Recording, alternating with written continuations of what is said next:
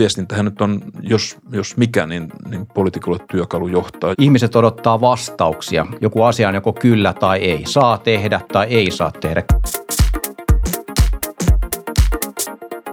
Miten Suomen viranomaiset ja suomalaiset poliitikot on onnistunut tähän koronaviruskriisiin liittyvässä viestinnässä? Siitä tänään meillä on keskustelemassa Hasse Eranka ja Harri Saukkomaan. Tervetuloa. Kiitos. Kiitos. Ihan vielä lyhyesti, mistä tulette? Kokemus ensin. Aa, kokemus ensin. Mä olen Harri Saukkomaa siis ja tulen viestintätoimisto Tekiristä, jonka hallituksen puheenjohtajana ja viestintäkonsulttina toimin. Tekir on mun oma yritykseni. Olen ollut lähes koko elämäni joko journalismissa, mediayhtiössä tai sitten viestinnän parissa. Tekir on toiminut nyt 12 vuotta. Joo, mä edustan tänään kymmenen vuotta sitten perustamani viestintätoimisto Republicia ja, ja mulla on sellainen 18 vuoden kokemus viestinnän alan hommista ja konsultoinnista. Yes. Ähm, mikä teidän mielestä, jos ajatellaan tätä koronakriisiä viestinnän kannalta, niin mikä tässä on ollut kaikista keskeisintä? Mikä tässä on ollut keskeisintä? Varmaan keskeisintä on ollut se, että, että ihmiset kokevat saavansa ajan tasalla olevaa faktatietoa. Eli, eli se, että ihmiset kokee, että sieltä, sieltä viestintätulvan ja, ja disinformaation keskeltä ja infoähkyn keskeltä, niin se oleellisin tieto suodattuu heille ja heillä on absoluuttinen luottamus hallitukseen ja viranomaisten päätöksiin siitä, mitä tehdään ja, ja se tieto on ajan, tasa, ajan tasalla olevaa. Kyllä, joo, se on hyvin sanottu.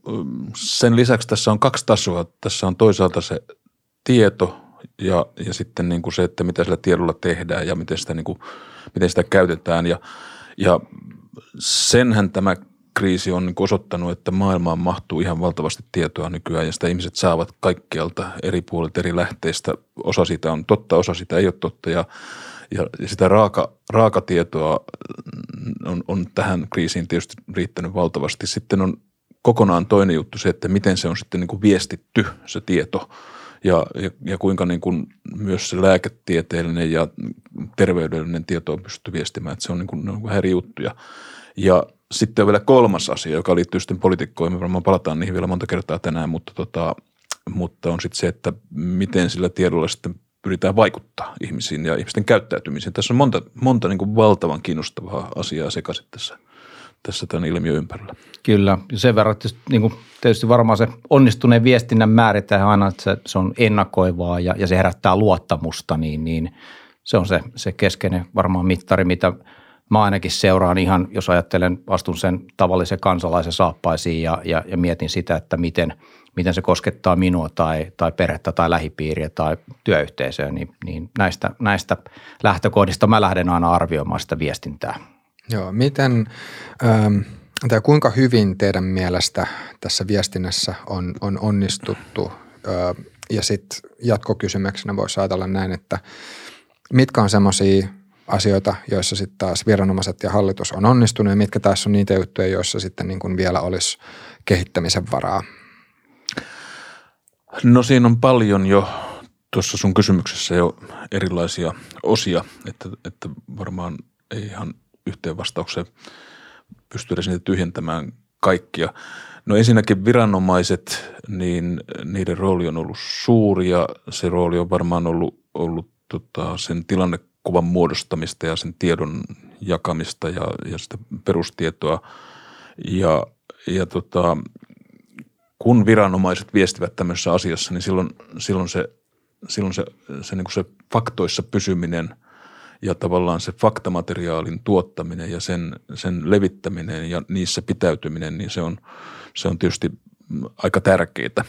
Ja ja sitten, sitten kun viranomaisia, vaikkapa nyt THL on syytetty tässä niin kuin siitä, että he, eivät, he ovat niin kuin väärin arvioineet tai vähätelleet sitä aikaisemmin, mutta sitten kun sen on käynyt läpi, mitä he ovat sanoneet, niin he ovat todenneet sen tilanteen sillä hetkellä, kun heiltä on kysytty sitä asiasta. Ja, ja mä, mä tavallaan ymmärrän sitä kyllä aika hyvin sitä, että, että, että spekulointi on, on aika, aika mahdotonta niin kuin viranomaiselle ja faktoissa pysyminen on tärkeää.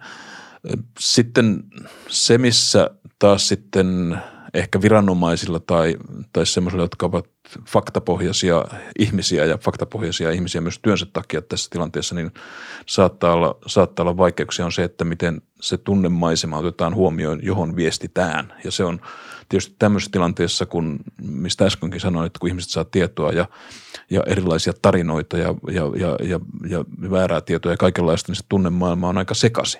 Ja, ja silloin, silloin niin kuin ihminen, jonka taas, taas niin kuin elämä on yrittää, yrittää kertoa faktoja siitä, miten, miltä ne näyttää ne asiat, niin se, se, on, se, on, se saattaa mennä sitten, tota, jos se jos tunnemaisema, tunnemaisema ei ole mukana sinne, niin se saattaa sitten niin kuin jäädä aika kauaksi siitä, niin kuin sitten, siitä suomalaisesta. Mutta kyllä se nyt mun mielestä on, mun mielestä on kohtalaisen, kohtalaisen hyvin, hyvin, hyvin kuitenkin sujunut, sujunut mutta, että, mutta että varmaan tässä, niin kuin tässä – tässä just tässä tunnemaiseman ymmärtämisessä saattaa olla puutteita kyllä.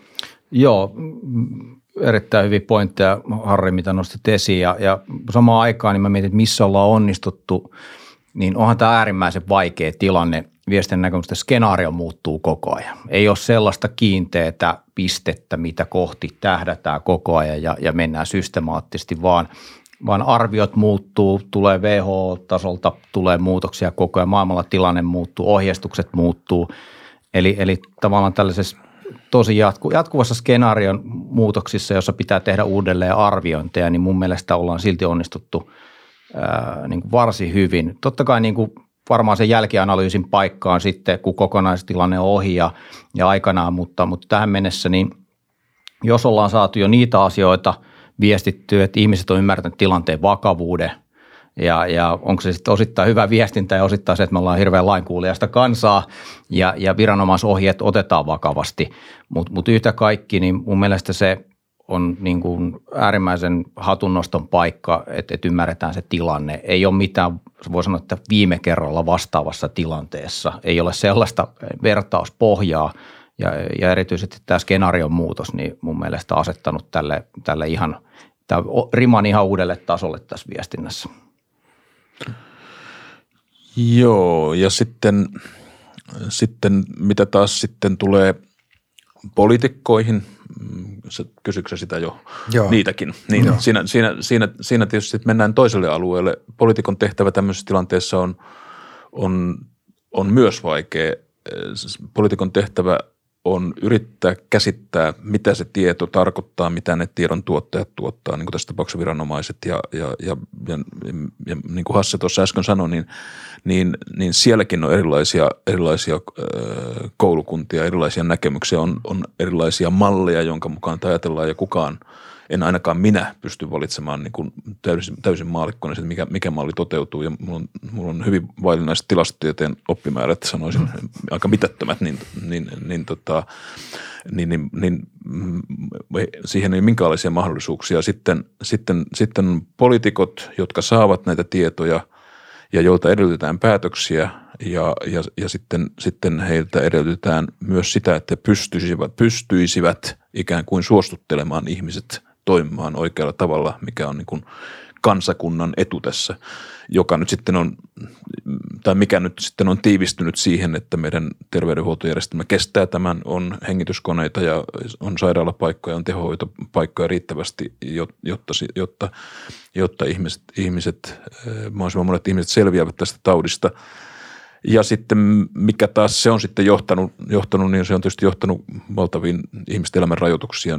Niistä puhutaan varmaan vielä kanssa tässä lisää, mutta että, mutta että se poliitikkojen viestintä, niin se on alussa ollut varmaan hyvin paljon tämän virka tai tämän, tämän, tota, tämän, tämän viranomaisviestinnän taustalle jäävää. Ja sitten jossain kohdassa – kohdassa poliitikot lähinnä. Suomen hallitus on sitten niin kuin ottanut siinä niin kuin tosi aktiivisen roolin, jonka jälkeen näitä tiedotustilaisuuksia kyllä on ollut joka ikinen päivä ja siellä on niin kuin vedetty aika vahvasti linjaa. On haluttu johtaa maata viestinnällä ja, ja on sitä myös tehtykin ja, ja, ja, ja tota, varmaan suurimmalta osalta myös onnistuttu siinä, koska – suomalaiset on myös, niin kuin, niin kuin Hasse tuossa äsken, äsken sanoi, niin, tota, niin me ollaan niin kuin kuuliaisia ihmisiä, mutta se, siihen liittyy myös, että me halutaan, että joku johtaa mm, tätä mm. maata. Ja, ja viestintähän nyt on, jos, jos mikä, niin, niin poliitikolle työkalu johtaa joka tapauksessa myös ihan rauhan aikoinakin, puhumattakaan tämmöistä kriisiajasta. Ja semmoista johtajuutta on haettu ja sitä on myös niin kuin sitten saatu hiukan myöhässä ehkä ja siinä mielessä ehkä kun tätä myöhemmin selvitetään, niin – niin poliitikkojen rooli on voinut olla hiukan, hiukan myöhästynyt, mutta taas toisaalta sitten, sitten se, se muutos kun tapahtui, niin nyt ollaan sitten kuitenkin aika järkevässä aikataulussa suhteessa muihin maihin tässä tämän kriisin hoidossa. Kyllä joo, se, se oikeastaan sen, mä samaa mieltä, että sen alun oikeastaan se hämmennyksen jälkeen, niin, niin että kuka tätä viestintää vie eteenpäin, kenen puoleen kääntyä niin siinä on ihan selkeästi nyt, että hallitus, hallitus on näyttänyt sen että ulospäin, että systemaattisella tiedotustilaisuuksilla tavallaan on löytynyt sitä mallia jo, niin, niin selkeästi se viestinnällinen vetovastuu on siellä ja, ja tota, että siihenkin, siihenkin on tullut selkeys, että se varmaan se alun hämmennys niin sanotusti rivit kuntoon ja, ja, ja jonkunnäköinen kapellimestari tähän kaauksen keskelle ja, ja sitten saadaan niin kuin askelmerkit kuntoon, mutta mutta kyllä tämä edelleen tähän niin kuin tilanteeseen ja, ja, ja jos mietitään niin kuin rakennettavalla tavalla edelleen, että missä on onnistuttu ja muuta ja, ja mikä se tilanteen niin kuin vaativuus on, että mietitään, että ihmiset odottaa vastauksia tilanteessa, jossa kenelläkään ei ole absoluuttisia vastauksia, mutta, mutta, mutta jollain lailla lupaamalla asioita tai antamalla, antamalla selkeitä ohjeita, niin, niin rakennetaan sitä luottamusta ja, ja sitä kautta – tuodaan ihmisille sitä mielenrauhaa. Eli, eli tota, sekin asettaa sen viestin, viestin muotoilijan, viestin tota, viejän niin, niin tosi, tosi haastavaan tilanteeseen ja, ja siinäkin ollaan, ollaan tota, onnistuttu hyvin, hyvin, äh, mitä pidemmälle tämä on mennyt, että siinä on tullut selkeitä, että, että ainut, ainut, mikä taas tavalla, samalla tavalla, niin mä mietin varmaan, voidaan syventyä tässä, tässä myöhemmin vielä vähän lisää siihen, mutta, mutta sana, että aina mitä jää, jää niin kuin tulkinnalle sijaan, niin sana suositus mä oon mutustellut ja makustellut sitä vähän monista, monista kulmista, mutta, mutta et varmaan se on, että sellainen, se on hyvä esimerkki siitä, että että että ihmiset odottavat selkeitä johtamista, selkeitä päätöksiä. Joku asia on joko kyllä tai ei, saa tehdä tai ei saa tehdä, kiellettyä tai sallittu. Suositus antaa, antaa tilaa – ää, niin kuin tulkinnoille ja, ja soveltamiselle. Tarkoitatko, tarkoitatko että pitäisi, olisi pitänyt olla selkeämmin kyllä tai ei? Joo, kyllä mun mielestä. Että, Suomalaisille? Kyllä, jos, jos katsoo kirjoittelua ja mistä, ja mun mielestä mun tulkinta on se, että se ehkä sellainen epätietoisuus on siitä, että on, on on suositeltavaa pysyä poissa jostain tai, mm. tai on suositeltavaa pysyä pois heikoilta jäiltä. Ei sekä kiellettyä mutta ei välttämättä hirveän fiksua. Mutta, mutta, mutta se, että se, se suositus on, on varmaan, että jatkossa viranomaisviestintään, niin, niin se on varmaan selkeä yksi, mä näkisin se kehityskohde, että – vielä selkeämpiä linjauksia, että ky- kyllä tai ei, saa tehdä vähän, tai niin kuin, vähän niin kuin lapsille, tiedätkö? Niin no, ky- kyllä, kyllä, se on, se on tota... Suosit, suositan, että syöt nyt kiltisti. Joo, ei, se, ei, ei meilläkään välttämättä vihanneksi, että me meidän mm. perheessä, jos sanot, että sä syöt, se on kyllä tai ei, vaihtoehdot on siinä ja mm. tota, et, et kyllä yksi, se suositus yksi sana. Niin.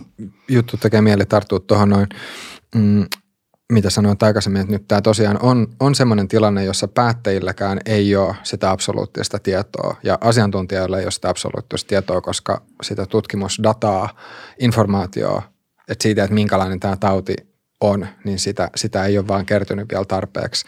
Niin mitä te sanoisitte, että semmoisessa tilanteessa, jossa päättäjätkään itse ei siis tiedä, että mitä tulee tapahtumaan ja päättäjätkään ei tiedä, että mikä tässä nyt olisi – se paras ratkaisu, niin mitä semmoisessa tilanteessa kannattaisi sanoa?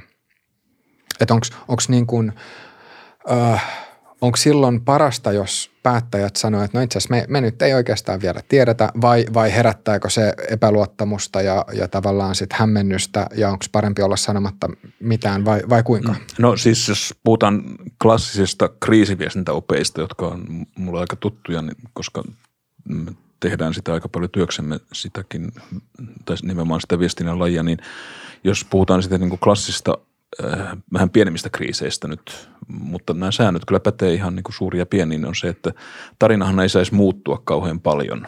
Ja siinä on se ongelma, että siis, että mitä sanotaan tällä viikolla, niin sen mieluummin sanotaan vähemmän, mutta kuitenkin sen verran, että se pitäisi suurin piirtein paikkansa ensi viikolla se perusviesti, että se olisi niin kuin, se lisää tietysti luottamusta, mutta, mutta jos puhutaan sitten sekä poliitikoista että asiantuntijoista, niin, niin ehkä, ehkä sitten kuitenkin myös semmoinen – oikealla tavalla epävarmuuden osoittaminen, siis myös sen sanominen, mitä ei tiedetä, että tätä asiaa emme vielä tiedä, siis sen, sen selkeästi sanominen, eikä sitten niin kuin semmoinen spekulatiivinen sanominen, että, tota, että ei tästä varmaan kauhean vakavaa ongelmaa tule ja että kyllä tässä, tässä Suomi saa nukkua yönsä rauhassa, niin jos, jos tämmöisiä asioita sanoo niin kuin liian aikaisin, niin saattaa näyttää – aika, aika, tota, aika huonolta sitten myöhemmin, kun niitä, niitä selvitellään, vaikka siinä tilanteessa varmaan se on pohjautunut johonkin semmoiseen tietoon, mikä on silloin ollut olemassa.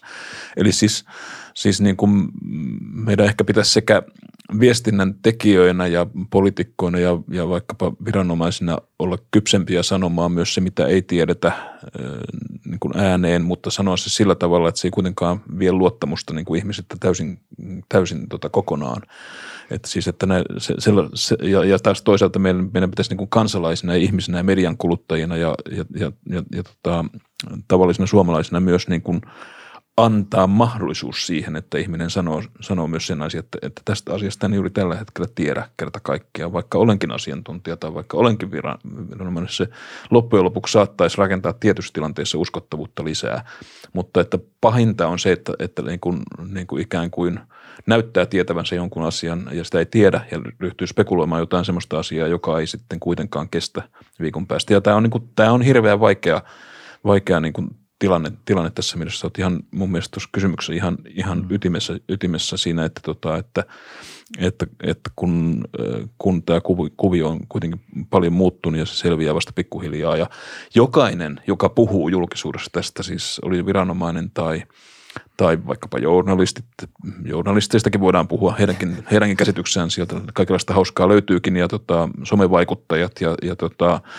ja, ja poliitikot, niin jokainen heistä tietää, että se mitä he sanovat nyt jää digitaaliseen muistiin. Ja kun tätä asiaa selvitetään vielä monta kertaa, kymmeniä kertoja, tehdään monta kirjaa, tehdään elokuvia, tehdään tota, niin, niin, tutkimuksia ja selvityksiä, niin ihan, ihan, ihan on syytäkin tehdä, niin kaikki tämä tullaan selvittämään, niin totta kai siinä saattaa niin kuin pieni kylmä hiki, tota, pisara tirahtaa, tirahtaa otsalle myös sitä ajatellessa, miltä tämä tulee näyttämään niin vuoden päästä, kahden vuoden päästä, kymmenen vuoden päästä. Tämä on yksi, kun jo, kun jo finanssikriisi tai, tai 90-luvun alun taloudellisesta tapahtumistakin on kirjoitettu aika paljon, niin tästä kirjoitetaan ja tätä tutkitaan vielä paljon enemmän, niin sen takia tämmöinen jonkinlainen vastuu varmasti painaa siinä, siinä asiassa kanssa sitten jo tässä vaiheessa. Ymmärrän sen hyvin. Kyllä joo, että, että ky, kyllä niin kuin mä tuosta jatkasin vielä, että, että tavallaan sellainen, että on tässä ajan, ajan hetkessä ja tässä kuvassa se on, se on tosi vaikea miettiä, miettiä viranomaistahon tai poliitikkojen näkökulmasta sen, sen informaation kokoaminen eri lähteistä, on lukuisia lähteitä ja lukuisia paikkoja, että se kokonaiskuvan hahmottaminen. Välillä se vaatii vähän enemmän aikaa. Totta kai niin kuin ihmiset odottavat käytännössä – 24-7 reaaliaikaista tietoa, miten tilanne kehittyy. Jossain kohtaa, jos kokonaiskuva ei ole, ei ole niin kuin hallinnassa ja antaa virheellistä tietoa, se koko ajan se on arvioinnin paikka siitä, että, että pitääkö ottaa pieni aikalisä, tehdäänkö sillä puolittaisella tiedolla tai että tarina ei kestä tai se muuttuu enemmän, enemmän tota vahinkoa siinä kohtaa. Mutta mut yhtä kaikki, niin toisaalta on inhimillistä sanoa, että, tällä hetkellä kokonaiskuva ei ole hallussa. Inhimillisyys taas tuo vastaanottajassa saa aikaa varmasti empatia ja, ja empaattisuuskin on hirveän tärkeä tässä hetkessä. Että se on ihan samalla tavalla on siis organisaatiossa sisällä luo, luo avoimuutta, luo kertoo, kertoo tilannetta ja, ja, ja sitä kautta niin sen, sen ihmisillä on kyky ja empatia ja sitä kautta niin kuin varmasti he saavat sitä puolelleen hyvinkin paljon.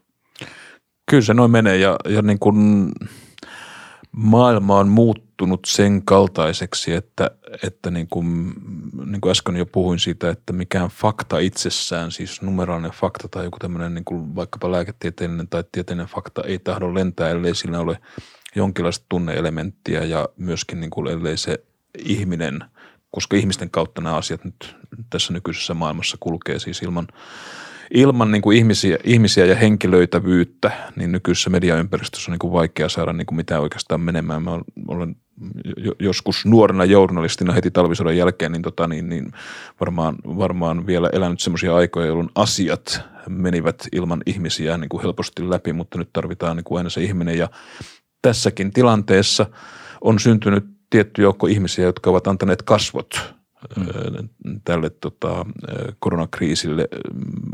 Tietyt viranomaiset, tietyt poliitikot, tietyt tota, niin, niin, ministeriöiden johto, johtohenkilöt, tutkijat. Ja joka kerta, kun ihminen näkee semmoisen, niin se mittaa sitä luottamusta. Onko toi sen oloinen kaveri tai nainen tai mies tai mikä onkin, että, että voiko siihen luottaa ja, ja, ja rakentaa jonkinlaisen niin kuin emotionaalisen suhteen siihen ihmiseen. Ja mitä enemmän se siellä televisiossa pyörii se ihminen, niin sitä enemmän siitä tulee kasvot sille. Jossa tapahtuu sitten semmoinen mielenkiintoinen asia, että kun se katsoja on nähnyt sen jo – 20 kertaa sen saman ihmisen niin kuin siellä Asturiossa tai uutislähetyksessä. Niin kuin tässä tulee semmoisia hyvin jännittäviä ihmiskokeita koko ajan laboratorioita tässä asiassa, niin, niin se alkaa jo suhteuttaa sen sen puhujan niin kuin skaalan myös siihen omaan se, että se näkee, että millä tavalla se on puhunut eilen ja millä tavalla se on puhunut huomenna, että se niin kuin muodostaa jo kuvan, että toi puhuu tolla tavalla ja edelleen miettii, voiko siihen luottaa, että, tota, että siinä syntyy tämmöisiä niin kuin ja näitä kasvujahan syntyy tämmöisissä tilanteissa pienemmissä kriiseissä helposti. Ja, ja tota, se, on, se, on, se on pitkälti sitten niin kuin sen luottamuspääoman syntymistä, ja jos se ihminen on semmoinen, että siihen voi luottaa ja se hankkii sen luottamuksen, niin sitten se, myös se katsoo oikeasti niin kuin mittaa ja, ja ottaa vastaan. Tai toimii sitten mm, niiden mm, suositusten mm, mukaan tai kyllä. ei toimi niiden mukaan esimerkiksi. Tai niin kuin yleensä tuntee olonsa turvallisemmaksi – nähtyä jonkun tämmöisen, tämmöisen esiintymisen kuin turvattomammaksi, koska se on varmaan tässä tarkoitus, että ihminen tuntisi kuitenkin jonkinlaista turvallisuutta siitä, että nämä asiat on hoidossa, niistä tiedetään tämä ja tämä, ja tekemällä tämän ja tämän voin itse vaikuttaa siihen, että en itse sairastu tai että muut ihmiset eivät sairastu esimerkiksi.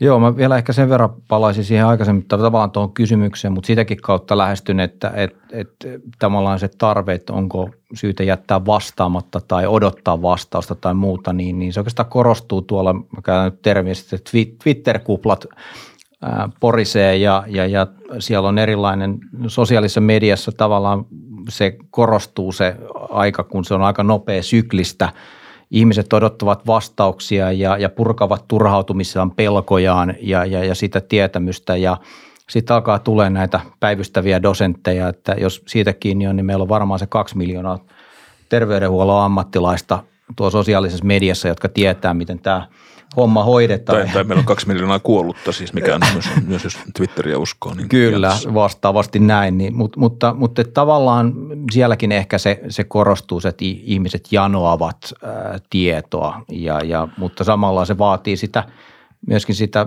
jatkuvaa tasapainoilua, että ei, ei mennä, että ei annet, jos ei ole varma, niin varma kuin sen asioiden takana voi seistä vielä, niin tota, silloin parempi vielä pitä, pitäytyä niiden lausunnoissa hetken aikaa. Ja sitten se on semmoista niin kuin tarinoiden keskinäistä taistelua, eli siis mikä tarina on niin kuin voittava tarina tästä. Siis tapahtuu mm. myös tuolla, että, että mikä on niin kuin se, ju, juuri kun ei ole olemassa semmoista niin kuin yhteistä tietopohjaa ainakaan vielä kaikesta, sekin kehittyy tietysti ja tarkentuu, mutta, mutta siis niin kuin, että että erityisesti sosiaalinen media on myös, myös niin kuin, että illan tarina, tai jostakin asiasta on siellä tämän illan tarina, huomenna voi olla joku toinen tarina ja tavallaan kilpailu siitä, että mikä jää voittavaksi tarinaksi, niin se, se, se jatkuu tuolla. Ja sehän on täysin globaali ilmiö. Siis tässähän on niin kuin nyt jo, jo tota, kiinalaisilla on oma tarinansa siitä, miten asiat menivät ja, ja kuka tässä kukisti nopeammin tota viruksen ja, ja, ja sieltä tullaan niin kuin varmaan voittajana ulos sieltä Kiinasta ja sanotaan, katsokaa meidän järjestelmää, sehän hoiti tämän asian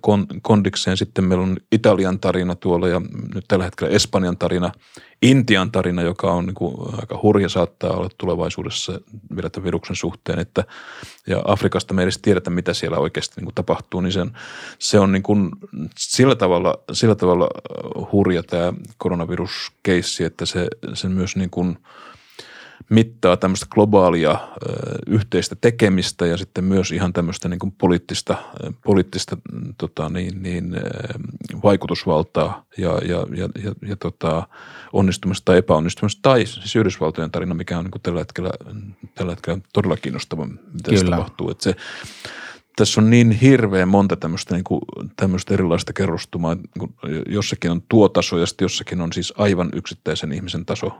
taso ja vielä se yksittäisen ihmisenkin taso on hyvin erilainen eri maissa, mutta sitten myös Suomessakin se on vielä erilainen. Kyllä se tarinan taso on hyvin erilainen – mun äidilläni, joka on 85-vuotias äh, tota, äh, nainen, joka asuu yksikseen äh, Keuruun huhkoperällä kaukana kaikesta keskellä metsää siellä niin kuin aika kaukana erilaisista sairaanhoito- ja terveydenhoitopalveluistakin ja sitten sitä on hyvin erilainen täällä jossakin tota, näillä seudulla Helsingissä Töölössä.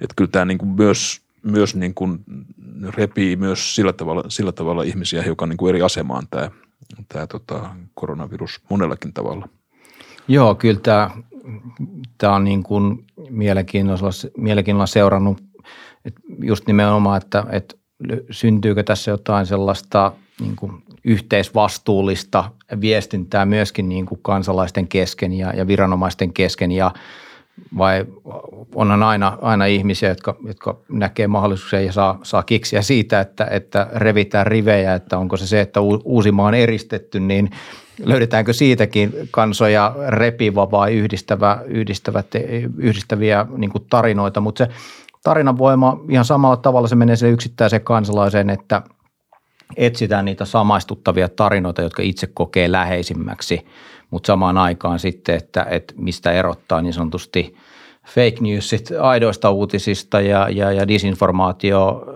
niin kuin aidoista, aidoista viranomaislähteistä tulevista virallista tiedonannoista, niin kyllä se koettelee ihmisten, yksittäisen ihmisen niin kuin medialukutaitoa. Ja jos väitetään, että varmaan – Harrin kanssa ehkä keskimääräistä kansalaista pikkasen valveutuneempia työnkin puolesta ollaan tässä medialuku. Nimenomaan, nimenomaan työn puolesta, ei muuta. Työn puolesta, juuri näin, että, tota, että mökillä sitten keskitytään akuankkojen lukemiseen, mm. mutta, mutta, mutta samalla tavalla niin, niin kyllä se niin kuin yksittäisen ihmisen se medialukutaidon niin kuin puntarin laittaminen tässä, tässä niin kuin kiihtyvässä tahdissa on, on myöskin iso tekijä. Joo, ja varsinkin se, että kun tässä jossain vaiheessa – mun muistaakseni oli semmoinen tilanne, että THL ja WHO ja sitten Euroopan tartuntatautiviraston näkemykset ja tämmöiset julkiset tulostulot oli jossain määrin sitten taas ristiriidassa. Ja kuitenkin nämä kaikki on semmoisia virallisia ää, organisaatioita tai virallisia tahoja, joihin lähtökohtaisesti nyt niin kun sit pitäisi voida luottaa, niin kyllä mun mielestä on täysin ymmärrettävää, että sit yksittäisen kansalaisen vinkkelistä, tai itse asiassa voi sanoa, että ihan kenen tahansa vinkkelistä, niin tämä tuntuu tosi hämmentävältä. Todella. Ja mm, siis mä, mä, niin kuin, mä, mä luin viikonloppuna, viikonloppuna tapojeni mukaan jo ennen koronan tapoihin, niin on kuulunut lukea tota Financial Timesin viikonloppunumeron. Siellä oli aivan, siellä oli aivan loistava kolumni, kolumni tota, jossa – jossa kerrottiin siitä, kuinka Britanniassa, jossa on erittäin korkeatasoinen niin tutkimus tällä alalla, siellä on tämä Imperial College, joka on tuottanut tietoa, tutkimustietoa hirveän paljon tässä, mutta sitten on myös Oxfordissa toinen porukka. Ne ovat keskenään kumpikin ne porukat ihan maailman parhaita niin kuin tutkimusyksikköjä näissä asioissa, ne ovat täysin eri mieltä. Mm. Tämä kolumnisti kirjoitti näiden mielipiteet ja, se, ja erittäin fiksu kolumnisti niin kuin sanoi, että hän ei tiedä kumpaa hän näistä uskoisi, mutta ne ovat täysin niin kuin eri mieltä siitä, mitä tässä pitäisi toimia. Toinen on sitä mieltä, että, että niin kuin – suuri enemmistö jo huomaamatta on niin kuin sairastanut tämän taudin ja että se on niin kuin vähillä oireilla tai oireettomasti läpi ja pitäisi, niin kuin, pitäisi niin kuin luottaa siihen, että, että se, se on kaikkein paras tapa niin kuin antaa sen vaan mennä siellä. Ja toinen taas on niin kuin sitä mieltä, että kaikki rajoitukset pystyyn ja, ja tota, että tämä ei pidä paikkaansa, sitä ei saada mitään tietoa edestä, onko se mennyt. mennyt. Ja, ja, ja siis hän kävi sen ihan systemaattisesti läpi ja pohti sinne, että kumpaan hän nyt aikoo tässä uskoa ja muistaakseni kääntyi niin kuin jotenkin äänin 6-5 niin kuin toisen kannalle sitten siinä, mutta tota, se, se niin kuin kertoo, kertoo niin kuin siitä, siitä todella, että missä, missä, missä niin kuin ollaan tämän asian kanssa ainakin toistaiseksi. Niin ja se, se, se ajatus siitä, että, että pitää voida luottaa viranomaisiin ja asiantuntijoihin, niin herättää sen kysymyksen, että no kehen niistä. Niin, kyllä, nimenomaan, Et- nimenomaan. Et, joo, et Joo, voin, joo, voin nimenomaan. olla samaa mieltä, mutta niin kuin, et kerro, että Kyllä, kyllä. mitä sitten. Kyllä, kyllä. Ja sitten tässäkin, tässäkin siis Suomenkin mittakaavassa on nähty niin kuin totta kai erilaisia asiantuntijoita ja se on ihan tosi hyvä, että on erilaisia asiantuntijoita, mutta sitten myös tulee niin kuin eläkkeellä olevia tyyppejä, jotka tulee niin kuin sanomaan, että ne, jotka niin kuin tällä hetkellä näitä asioita hoitaa, hoitaa hommat väärin tai ei ymmärrä asioita, että, että ne tulee niin kuin ikään kuin tämmöinen, jos tämmöistä tarinaa ja mytologiaa ajattelee, tulee joku vanha, vanha viisas mies jostakin eläkkeeltä, joka sanoo, miten nämä asiat oikeasti ovat. Ja se saattaa sitten tietysti tilanteessa niin kuin saada paljonkin tota, uskottavuutta pelkästään sen takia, että siinä on tämmöinen, niin kuin, tämmöinen tota, tarinallisesti kiinnostava puoli puoli, että tota, ei ole, ei ole niin kuin helppoa tämän asian kanssa, mutta kyllä mä nyt sillä tavalla olen, siis mä olen niin kuin sillä tavalla optimisti, että, että jollain aikavälillä, onko se sitten kuukausia vai onko se vuosi vai puoli vuotta, niin tota, ihmiskunta tietää tästä asiasta huomattavasti enemmän kuin tällä hetkellä. Siihen nyt auttaa tietysti kaikki ne välineet, mitä tässä on kehitetty ja, ja, ja yleensä se, että tätä tutkimustietoa voidaan niin kuin käsitellä valtavia määriä ja tuolla on niin kuin aika monta ahnetta lääkeyhtiötä, jotka myös kehittävät tähän, tähän tota, toki lääkkeitä ja rokotteita. Toinen asia sitten myös on sitten tämä, mistä oikeastaan äsken vähän puhuttiin, puhuttiin palaan siihen vielä sekunniksi, niin tota, että kyllä, kyllä tässä kehittyy ihan positiivisia asioita, että ei tämä nyt sillä tavalla niin kuin revi kansakuntaa kappaleiksi äh, tämä asia, asia, asia, se saattaa jonkun verran tämmöisiä elintasoeroja ja, ja alueellisia eroja, eroja vielä korostaa tämä juttu, mutta että kyllä siis myös yhteis, tämä yhteisvastuun tarina mm. On myös vahva ja sitähän nyt joku, joku tota presidentti ja tietysti myös poliitikot on pitänyt paljon, paljon, paljon esillä ja, ja se on niin kuin mielenkiintoinen juttu, että, tota, että, että niin kuin ikään kuin kuinka paljon ihmiset ovat valmiita sitten niin kuin rajoittamaan omaa elämäänsä yhteisvastuun hyväksi, niin kyllä semmoista, semmoista tapahtuu. Ja totta kai tässä tapahtuu positiivisia, positiivisia asioita ja positiivisia tarinoita ja lähtee liikkeelle, että, että niillä, on, niillä, on tietysti, niillä on tietysti oma arvonsa. Tosin mä en ole sitä mieltä, että, että, että, että sitten kun maailma palaa taas vähän normaalimpaan asentoonsa, jos tämä on se uusi normaali, sitä mä en Niin. niin. sanoa kuitenkin niin tota, kuuluisa uusi normaali, niin kyllä mä olen sitä mieltä, että, että jotkut näitä asioista myös unohtuu, jotkut asiat jää voimaan. Että että mä en usko, että maailma on totaalisti toisenlainen paikka tämän jälkeen, jälkeen, mutta ei se ole myöskään täysin samanlainen paikka tämän jälkeen, että se on jossain välissä se, se lopputulos.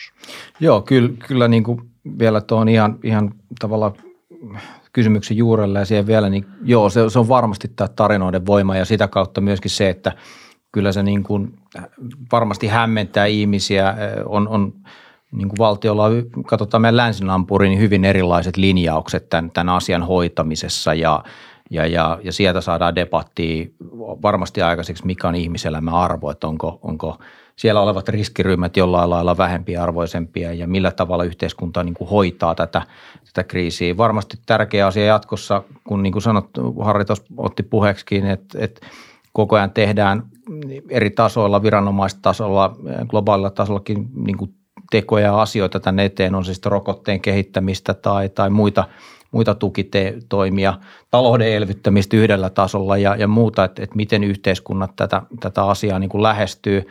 Mä toivon, että se niin kuin yhteisvastuullisuus näkyisi, näkyisi monella tasolla, että jos, jos tästä niin kuin uudesta normaalista, mitä me muka, mutusteltiin jo tässä termiä ennen kuin alettiin, alettiin tätä lähetystä tekee, niin, niin samalla tavalla, että jos sieltä löytyy sellaisia jotain hyviä elementtejä siitä, että et, et, et, miten voidaan vielä auttaa, että et jo, jo, jollain tapaa niin kuin, mä toivoisin, että jotain saisi jätettyä tähän, tähän, tästä ajankuvasta on se empaattisuuden ja, ja, ja tavallaan sellaisten asioiden löytäminen, että hyvä esimerkki, oltiin tuossa pari viikkoa sitten, oltiin tällaisessa hankkeessa mukana, tällaisessa Hack the Crisis hankkeessa mukana ja se oli hieno nähdä, miten sielläkin tuli erilaisia organisaatioja ja ihmisiä ja oikeasti halutaan osallistua ja auttaa. Ja, ja muista se on niin kuin, että, että haluttiin siinäkin ajatella, että siinäkin viestissä, että suomalaiset on parhaimmillaan paineen alla. Ja, ja, ja kyllä uskon, meidän kansanluonteessa on varmasti paljon sellaisia ominaisuuksia, mitkä auttaa, auttaa tässä. Sen lisäksi, että me ollaan kuuliaisia, niin kyllä meillä varmaan jollain lailla sisäänrakennettu tuon mukaan se, on se sitten yhteistyö viranomaisten kesken ja, tai, tai viranomaisten tai muiden, muiden toimijoiden kesken, niin sitä toivon mä näkeväni jatkossa myöskin enemmän.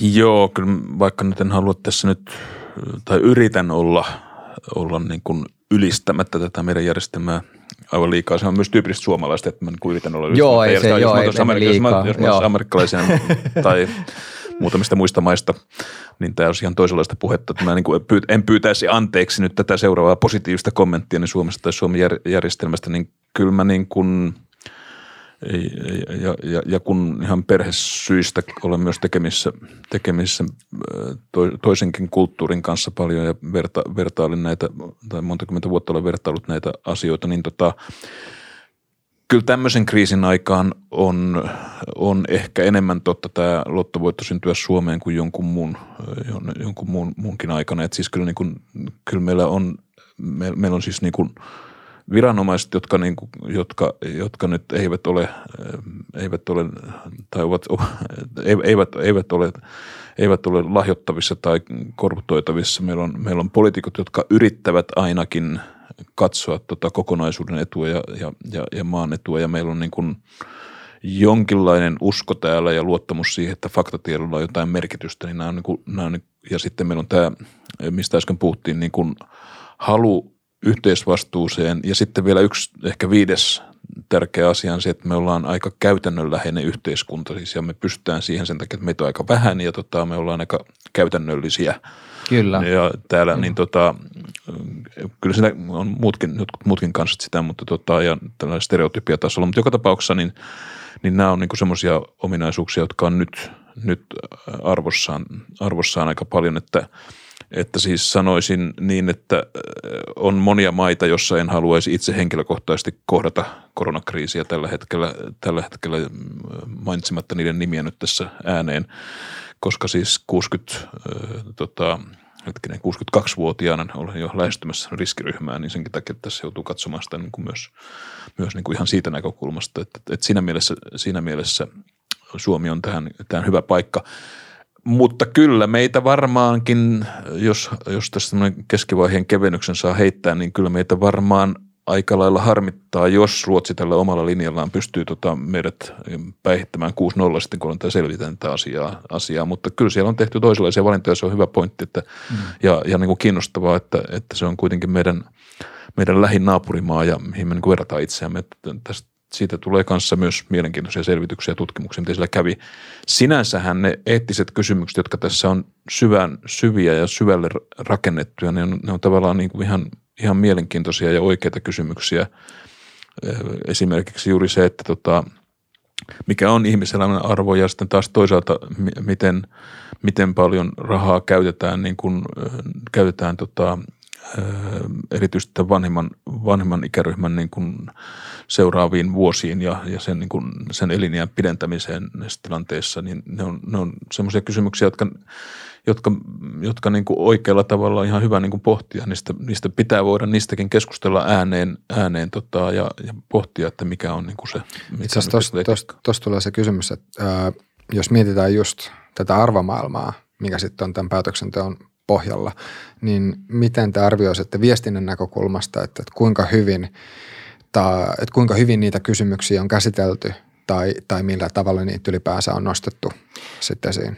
No joo, mä ehkä käytetään tästä kautta arvomaailmasta niin tätä talouselämä raflaavaa kantta, missä, mm. missä teksti oikeastaan että puhuttiin, että muistan suora lainaus, mutta käytännössä se lähestyminen oli siinä, että, että henget versus eurot, eli katsotaan siinä, että minkä arvosta on suojella riskiryhmiä, tavallaan minkälainen mietitään sitä, että onko siinä sitten taas toiselle ryhmälle, minkälainen jälkilasku tulee mm. tästä hoitamisesta siitä, että, että onko meillä satoja tuhansia ihmisiä, jotka menettää tilapäisesti tai pidemmäksikin aikaa niin kuin työpaikkansa, minkälaisia mielenterveysongelmia no, jälkilasku. Kuinka moni yrittäjä tekee itsemurhan? Juuri näin, juuri siis, näin. Aika, mm. aika raflaavia lukuja oli edellisen, edellisestä lamasta, jos mietitään mm. 90-luvun mm. luvun, tota, sieltä, että minkälaisia, minkälaisia tavallaan välillisiä tai, tai välittömiä kuluja tulee yhteiskunnalle siitä ja, ja, ja puhutaan jo ihan niin kuin – siinä mielessä riskiryhmistä jälleen kerran, että nämä on, nämä on tavallaan kysymyksiä, miten, niitä, miten hyvin niitä on käsitelty. Mä sanon, että lähiviikot varmaan näyttää enemmän siitä, mm. että miten hyvin näitä käsitellään, Joo. näitä aiheita. Nyt on varmasti ollut tärkeintä, että, että ollaan ihan puhtaasti mietitty tämä humanitaarisesti kuvasta, miten, mm. miten suojataan elämiä Joo. ja tunnistaa riskiryhmiä samaan aikaan opiskellaan tätä pandemiaa niin kuin mm. ihan kaikilla tasoilla, viranomaistaholla, lääketieteellisellä tasolla ja, ja, ja sitä kautta toivon mukaan palataan taas siihen kokonaiskuvaan ja sen ymmärtämiseen ja siitä viestimiseen, että että lähiviikot varmaan aika paljon määrittelee sitä, että mennään niihin eettisiin kysymyksiin. Missä kohdassa rupeaa painamaan talouden vaakakuppi. Saksassa mietitään kovasti, että siellä on Euroopan talousveturi miettii, että onko se kolme kuukautta absoluuttinen aika, milloin heidän on kaikki rajoitukset pistettävä, niin kuin rajoittimet pois päältä ja pistettävä taas – taas tota, niin kuin, turbiinit, tu, turbiinit käyntiin, että, mm. että, että Euroopan talousveturi, että euroalue mm. on niin kuin kilpailukykyinen ja iskukykyinen. Mm. Suomi on näiden samojen kysymysten edessä, edessä ja, ja, ja, ja sitten mitataan näitä erillisiä eettisiä kysymyksiä sitten moneltakin kantilta, että, että kyllä mä näkisin, että se on lähiviikkojen asia.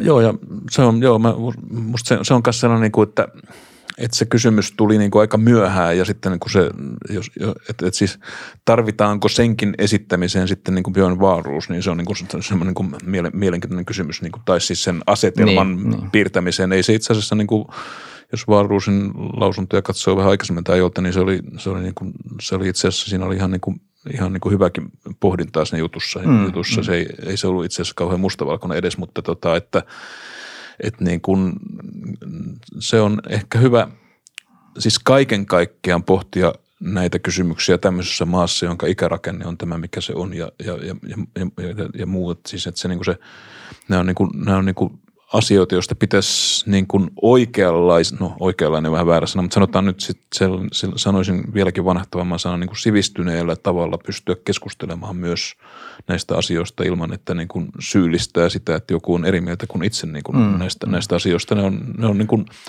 tämmöisen yhteiskunnan ja yhteiskuntaetiikan niin kuin ihan ytimessä, ytimessä syvällä siinä ja sen takia – sen takia mäkin uskon siihen, että se keskustelu tulee olemaan vilkkaampaa tästä eteenpäin. Ja totta Kyllä. kai se tulee olemaan vilkkaampaa myös sitä, sitä kautta, että tämä eristäytyminen ja sulkeminen jatkuu seuraavat viikot ja kuukaudet nyt, niin kuin eilen on, eilen on kuultu, niin, tota, niin, niin, niin kyllä myös niin kuin se paine, paine tavallaan sitä kautta tulee siihen keskusteluun, josta käydään. Muutenkin luulen, että, tota, että, että, että käydään semmoista niin kuin – monivärisempää, moniäänisempää keskustelua näistä asioista seuraavat, seuraavat viikot. Nämä pienet esimaut siitä on jo nähty näinä päivinä, kun puhutaan presidentin ja hallituksen niin, tässä on keskustelusta. Semmoinen asia, mihin on kiinnittänyt itse huomioon, niin tuntuu siltä, että aika, aika lailla joka puolelta on, on viestitty ulospäin, että nyt keskitytään nimenomaan ihmishenkien säästämiseen. Mm, se on mm, niin kuin se ihan mm. ensimmäinen prioriteetti ja se tuntuu olevan niin kuin, äh, kaikkien puolueiden ja kaikkien poliitikkojen linja tällä hetkellä. Siitä tosin just herää se kysymys, että, että jos, jos tämä kriisi pitkittyy ja, ja sitten niin kuin tullaan siihen pisteeseen, että no itse asiassa, että meidän talous ei kestä sitä, että me pidetään maa suljettuna, koska sitten voisi kuvitella, että kyllä ihmiset sen ymmärtää, että, että tota julkinen terveydenhuolto, niin se on jollain, jollain se on rahoitettava – niin sitten siinä herää se kysymys, että jos on hyvin voimakkaasti otettu tämmöinen linja, että nyt pitää keskittyä pelkästään ihmiselämän säästämiseen, mm. mikä siis on täysin mm. ymmärrettävä, mm. mutta sitten jos tilanne jatkuu, niin kuinka, kuinka helppo se on sitten viestinnällisesti taas lähteä Ei, no, painottamaan sit sitä toista puolta? Eri, erinomainen kysymys, hyvin, erittäin hyvin aseteltu kysymys johon on vaikea vastata. Joka, joka mm. tapauksessa siis, no mä palaan taas näihin, niin kuin, näihin niin kuin kriisiviestinnän oppikirjasääntöihin, niin, niin siinä puhutaan nyt niin kuin suuresta tarinan muutoksesta ja, ja silloin, silloin niin kuin sen, sen niin kuin, sen viestiminen äh, tai niin kuin omaksuminen tietyllä lailla, niin tota, se saattaa viedä aikaa ja vaivaa aika paljon, ellei sitten ole, ole sitten myös niin, että ihmiset jotenkin niin kuin – omassa elämässään olisivat nähneet sen, että nyt, nyt tätä tarinaa pitää muuttaa nyt pitää niin kuin mennä, mennä tähän suuntaan. Turbiinit pitää niin kuin mm, panna mm. nyt vaan pyörimään, jotta, jotta, jotta täällä on rahaa hoitaa todella ihmisiä niin kuin terveydenhuoltojärjestelmässä tulevaisuudessa. Jotta niin kuin... voiko, voiko ajatella niin, että se tarina, tarina, mitä ihmisille kerrotaan, kun just mm. oli puhetta mm, siitä, että jos on tämmöisiä niin kuin kilpailevia Joo. tarinoita, niin se, että, että kuinka paljon ihmis, ihan ihmisellä arkielämässä on kosketuspintaa tai samaistumispintaa, tarttumispintaa niihin tarinoihin, niin silloin on hyvin suuri merkitys. Ehdottomasti, Ehdottomasti se, Joo, niin kuin se, se, niin kuin se, ja, ja se arkielämä on, on niin kuin ratkaiseva tekijä, se arkikokemus myös – ja ne arkikokemukset on tietysti erilaisia riippuen siitä, missä tilanteessa ihmiset ovat.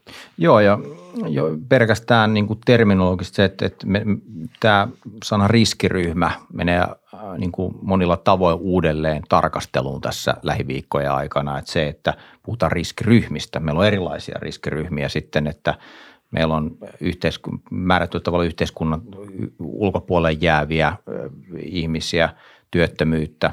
Meillä voi olla erilaisia niin kuin terveyden ongelmia monilla eri tasoilla. Eli, eli tavallaan se riskiryhmä laajenee, siihen tulee aika paljon ulottuvuuksia sitten, sitten jo sillä, että talous sakkaa tai, ja sitten ihmisten henkilökohtainen hyvinvointi, ihan, ihan mentaalipuolen terveys, terveys ja nämä vaikuttimet, niin tavallaan se riskiryhmä, että ketkä ovat riskiryhmää. Nyt tällä hetkellä riskiryhmä on identifioitu miten me sanottiin, että yli, yli 70 ja, ja, ja siellä on jotain taustalla olevia perussairauksia ja, ja, ja on perusterveet ja perussairaat niin, ja, joo, ja, ja, ja muuta, mutta, tot, mutta tavallaan tämä riskiryhmä terminologian käsi, uudelleen käsittely tai tavallaan se määrittely, ketkä kuuluvat riskiryhmään kahden kuukauden päästä, kolmen kuukauden päästä.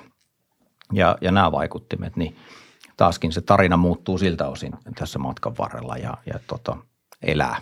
Joo. Mitäs sitten taas, ähm, jos pohditaan, pohditaan sitä, että millä tavalla viranomaiset sit taas kertoo näistä omista arvioistaan ja, ja millä tavalla poliitikot kertoo sitten näistä omista päätöksistään, niin kuinka tärkeänä te näkisitte sen, että viranomaiset avaa sitä omaa niin arviointiprosessia. Esimerkiksi nyt jos puhutaan tästä nimenomaan tästä koronavirus viruksesta, niin jos viranomaisilta tulee ulos mallinnuksia tai tuloksia mallinnuksesta, niin kuinka tärkeää on se, että ikään kuin täysin avoimesti julkaistaan se data ja, ja, tai informaatio ja ne laskelmat, mitkä on sitten näiden, näiden arviointitulosten pohjalla?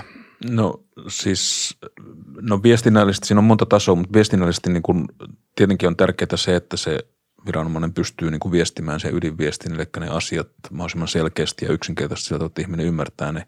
Ja sitten on semmoinen yleisö, joka haluaa tietää myös, mitä siellä taustalla on tämmöisessä tilanteessa varmaan, että mä niin kuin ymmärtäisin sen sillä tavalla, että se täytyy olla käytettävissä ehkä se, miten niihin on päädytty, mutta, mutta taas sitten sen viesti, joka sieltä tulee siellä televisiossa niin kuin A-studiossa tai, tai iltauutisissa, niin, niin sen pitää olla niin kuin suhteellisen yksinkertaista, yksinkertaisesti käsitettävää, mutta kyllä mä niin kuin nykyisessä maailmassa maailmassa pitäisin tärkeänä sitä, että ihminen niin kuin, tai kansalainen voi päästä myös siihen lähdekoodiin tai mikä se nyt onkin nimeltään sit, sit näissä, näissä ja voi myös niin kuin ikään kuin tarkistaa sitä.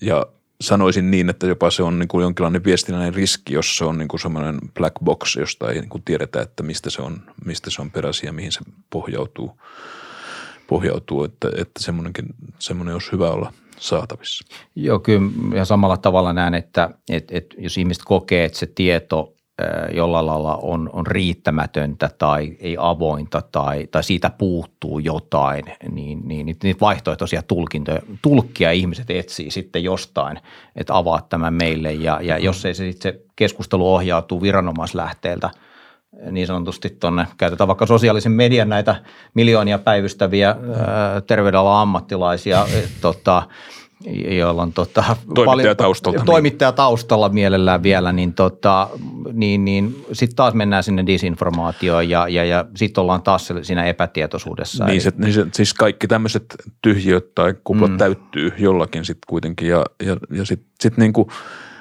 kyllä mä, mulle, mä, mä, mä siis, mulle ei millään tavalla käy kateeksi niin kuin, niin kuin millään alalle. Nyt en tarkoita sitä koronaa, vaan tota, kaikkia niin kuin viranomaisia, jotka yrittää viestiä niin kuin faktatietoa asioista. Se on hirveän, hirveän vaikeaa kamaa ja siinä mielessä joku THL on kiinnostava instituutio, koska sehän nyt on niin kuin viestinyt hirveän paljon kaikenlaista asioista ja tekee sitä koko ajan niin kuin ympäri vuorokausia ja ympäri vuoden niin kuin monesta muista kysymyksistä. Tässä sen asema on korostunut koska tota, on niin paljon ihmisiä, jotka ajattelevat, että, että käännetty todistustaakka on niin kuin siellä tiedon tuotteella viranomaiset, että sen pitää, niin kuin, että se, sitä epäillään jo etukäteen, että se, koska se tulee jostakin edelleen niin kuin ikään kuin ylhäältä. Ja tällä, tällä hetkellä kaikki sellainen tieto, joka tulee ikään kuin ylhäältä sillä ajatuksella, että tässä, tässä nämä tiedot teen näin, toimin noin, niin sitä kuitenkin, kuitenkin epäillään enemmän kuin koskaan aikaisemmin, vaikkakin mm. just alussa tietysti puhuttiin, että suomalaiset on tässä ehkä niin kuin mm vähän, vähän kuuliaisempia kuin jotkut muut porukat, mutta tota, että, tai se johtuu tästä luottamuksesta, mikä tässä yhteiskunnassa on kuitenkin sisäänrakennettuna sen verran, että ajatellaan, että ne yrittää ainakin parhaansa.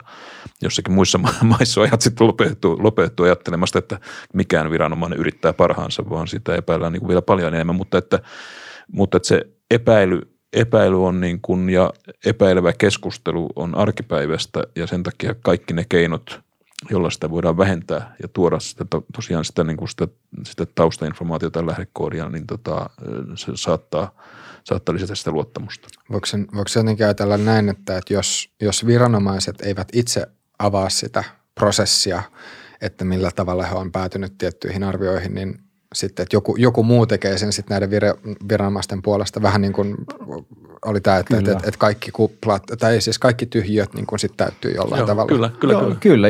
Jos ajattelet, että sä haet tietoa jostain, sä koet vaikka viranomaisella, siis pitää nähdä, niin kuin sanottu, niin, niin lähtökohtaisesti on hieno juttu, että, että no, ihmiset pysyy kotona, ne on pysynyt, eh, viranomaisiin luotetaan lähtökohtaisesti, he nauttivat niin kuin luottamusta – mutta samaan aikaan niin, niin ihmiset haluavat olla kriittisiä sille, että se tieto, mikä saadaan, on, on riittävää. No mikä sitten on riittävää? Se on aika hyvä aina mittari siinä, että jos, jos iso joukko ihmisiä lähtee hakemaan vaihtoehtoista tarinaa ja, ja, ja täydennystä sille puutteelliselle tiedolle joltain osin, niin, sitä tyhjötä täyttämään, niin silloin tiedetään, että, että, että sille, sille niin tiedon avaamiselle pitää tehdä jotain ja se ei ole riittävällä tasolla – mutta, mutta, et, mutta se on hieno puoli, että lähtökohtaisesti, niin kuin sanottu, on varmasti monia valtioita tässä ottamatta kantaa nyt name droppailla yksittäisiä valtioita, mutta jos niin kuin viranomaislähteisiin ei lähtökohtaisesti luoteta. Ihmiset, mm.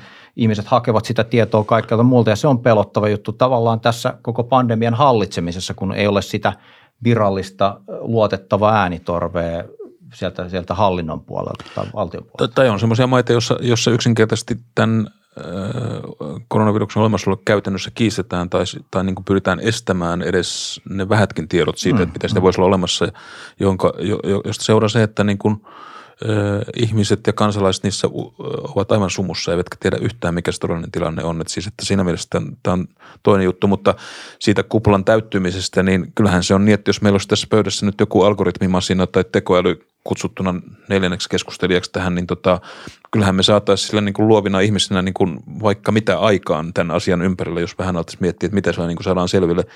Mä seurasin tai katsoin tosi huonosti tänään, tänään, mutta huomasin, että Helsingin Sanomat oli käynnistänyt jonkinlaisen tämmöisen niin kuin tiedonkeruun siellä, varmaan käyttää niin kuin algoritmeja ja, ja, ja tota, tekoälyä hyväkseen, niin, niin, niin saadakseen niin kuin informaatiota niin kuin ihmisten tämmöisistä oirekokemuksista Joo, tähän jo. liittyen. Ja se, musta se on niin kuin tyypillinen esimerkki, että, että, että, että myös ei nyt ihan yksittäiset ihmiset ehkä nekin, mutta sitten pienemmät yritykset ja siis suuret mediaorganisaatiot pystyy ikään kuin tekemään kilpailevaa selvitystä, jos ne vaan osaavat ja keksivät siihen tapoja. Siis se on, se on musta niin kuin ihan, ihan tota hienoa, että niin tapahtuu, mutta, mutta siinä just näkyy se, että se tyhjiö täyttyy, Kyllä. täyttyy ja, helposti. Ja sitten jotenkin tuntuu, että erityisesti tässä on just voi sanoa, että on, on niin kuin pari asiaa, mitkä vaikuttaa. Että on just se, että, että nämä kansainväliset instituutiot keskenään ei ole täysin samaa mieltä.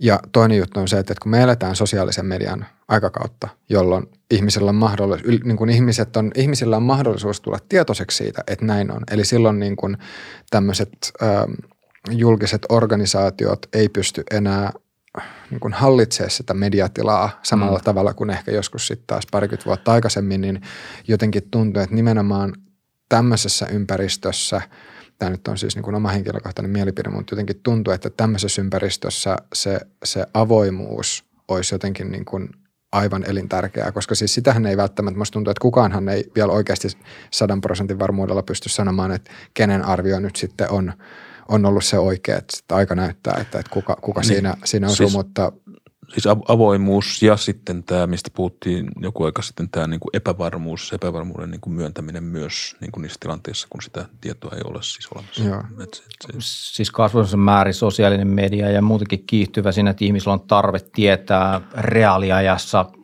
käytännössä kellon ympäri saada vastauksia heti, heti nyt tänne, niin kyllä se asettaa sitten taas organisaatiolle järjettömän iso haaste siinä, niin kuin, että kuinka paljon menee voimia, energiaa – väärän tiedon oikaisuun myöskin, että, että, että se on tärkeää ja sitten pysyttäydytään taas, palataan siihen tarinaan ja siihen systematiikkaan, miten tehdään. Avoimesti sanoa, että kokonaistilanne ei ole jälleen kerran niin kuin vielä kaikki palaset eivät ole selviä, mutta me palaamme jollain aikataululla. Kerrotaan sen hetkinen tilanne, se on niin, että tarina ei muutu tai, ja se luotettavuus ja uskottavuus säilyy.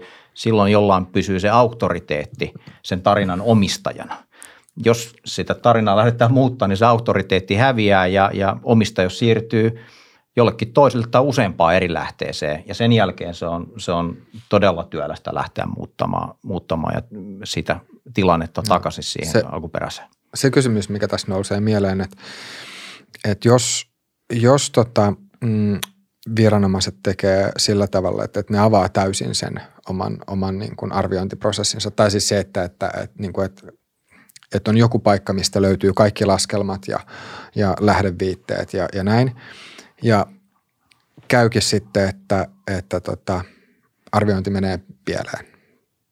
Niin ähm, onko kuitenkin parempi, että ne on ollut avoimena ja saatavilla verrattuna semmoiseen tilanteeseen, että se olisi ollut tämä tämmöinen kuin black box, että mitään ei ole ollut, mitään ei ollut saatavissa. Että jos ikään kuin pitäisi miettiä niin kuin tämmöisen kansalaisen näkökulmasta, niin kummassa tilanteessa viranomaiselle ikään kuin on helpompi antaa anteeksi, että se, että on pimitetty tai niin kuin, että on kansalaiselle tullut fiilis, että nyt on tietoa pimitetty ja mennyt metsään, vai siinä tilanteessa, että on kerrottu, että mitä ollaan tehty ja ollaan menty metsään.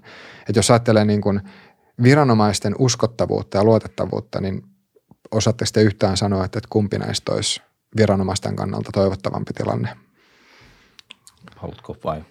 No voin jotain aloittaa. Äh, taas hyvä ja, ja, ja, ja, ja senpä takia juuri vaikea kysymys.